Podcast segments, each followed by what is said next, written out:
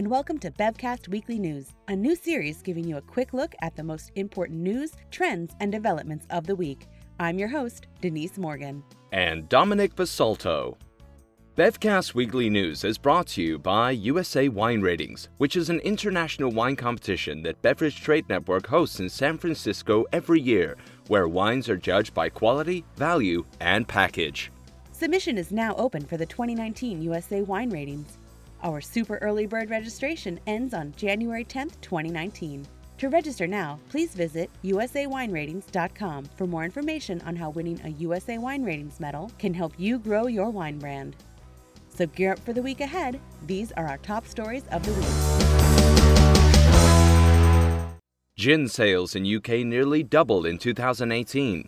In the UK, gin producers are celebrating a phenomenal year.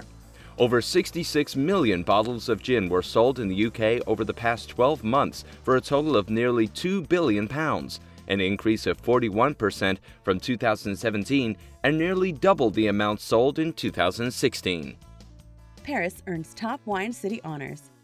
Based on a survey of wine consumption and distribution in major metropolitan areas around the world, Paris edged out cities like Buenos Aires, Milan, and New York for the title of top wine consuming city in the world. The only Asian city in the top 10 was Tokyo. San Francisco Chronicle names top winemaker for 2018. The Monterey Bay wine region might not be as famous as Napa or Sonoma, but it is now producing some of California's best wines. Pointing to the growing profile of Monterey on California's wine map, the San Francisco Chronicle awarded Ian Brand the title of Winemaker of the Year. World's largest brewer getting involved in cannabis drinks market. AB InBev has signed a $100 million partnership deal with Tilray, a Canadian cannabis producer and distributor, for research and development of non alcoholic beverages infused with THC and CBD. Other brewers, including Molson Coors, have also signed deals to capitalize on recent legalization of recreational cannabis in Canada. Bordeaux wine region puts out negative forecast. According to the Bordeaux Wine Marketing Board, bottled wine sales of Bordeaux were down 63% in November compared to the year earlier period. This marks the lowest sales figures for Bordeaux in nearly a decade. In addition, bulk wine sales were down 57% during the same time period. Home cocktail trend leads to higher liqueur sales in 2018.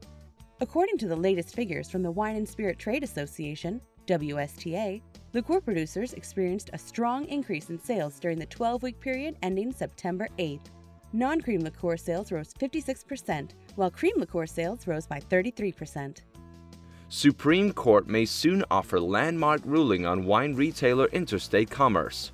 In the United States, Outdated laws dating back to the Prohibition era currently prevent out of state retailers from shipping across state lines to in state resident consumers. That could change in January 2019 when the U.S. Supreme Court case will hear a case involving wine retailer interstate commerce.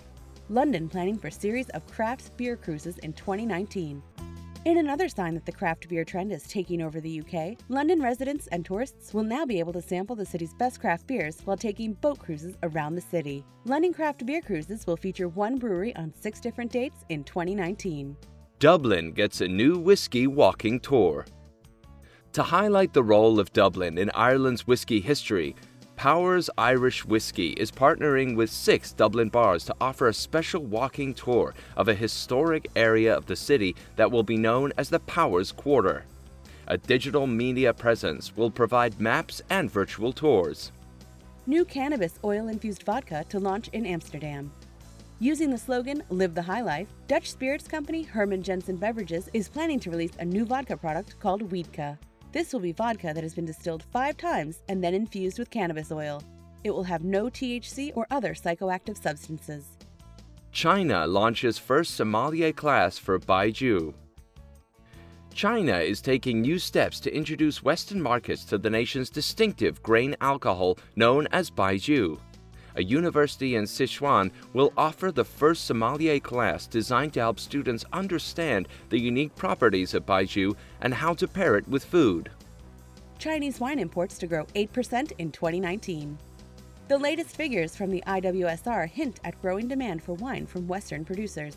Despite a slowing economy and concerns over a potential US China trade war, imported wine sales are expected to grow 8% next year. In contrast, domestic wine sales are expected to drop. Macallan to release 52 year old scotch valued at $50,000. How much would you pay to drink a single malt scotch that has been aged in a European oak sherry cask barrel for more than half a century? As part of a limited 250 bottle release, famed Scotch producer Macallan is planning to offer a 52 year old Scotch for $50,000 each. One third of rare Scotch whiskies could be fake. If you're planning on buying rare single malt Scotch from 1900 or earlier in the secondary or auction market, be careful. In Scotland, lab analysis using radiocarbon dating recently found that 21 out of 55 bottles of rare Scotch were outright fakes or were not distilled in the year declared. Appointment only wine showrooms could shake up the wine retail industry. Winestyr will use a new $3 million investment to revolutionize the way consumers discover and purchase wine in the United States. Winestyr will combine an e commerce platform with brick and mortar showrooms in different cities in order to bring top quality, small production wines from 120 wineries to a national audience new VR technology could make fine wine more accessible for consumers. Virtual reality technology could be ready to make the transition from the gaming world to the wine world, according to one leading wine analyst. With VR, it's possible to visit any winery in the world from your living room and perhaps even join a masterclass or virtual tasting. Orange wine could be a trend to watch in 2019. The buzz continues to build over orange wine, with some New York food bloggers suggesting that orange wine could be the new rosé. While most orange wines come from the Northeast Italy, one trend setting New York area winemaker on Long Island is now producing orange wine. Americans expected to double their alcohol consumption during the winter holidays.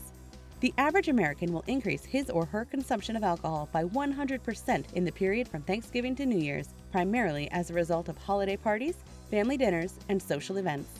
The most popular seasonal drinks for overindulgence include eggnog, Irish coffee, and Christmas beer.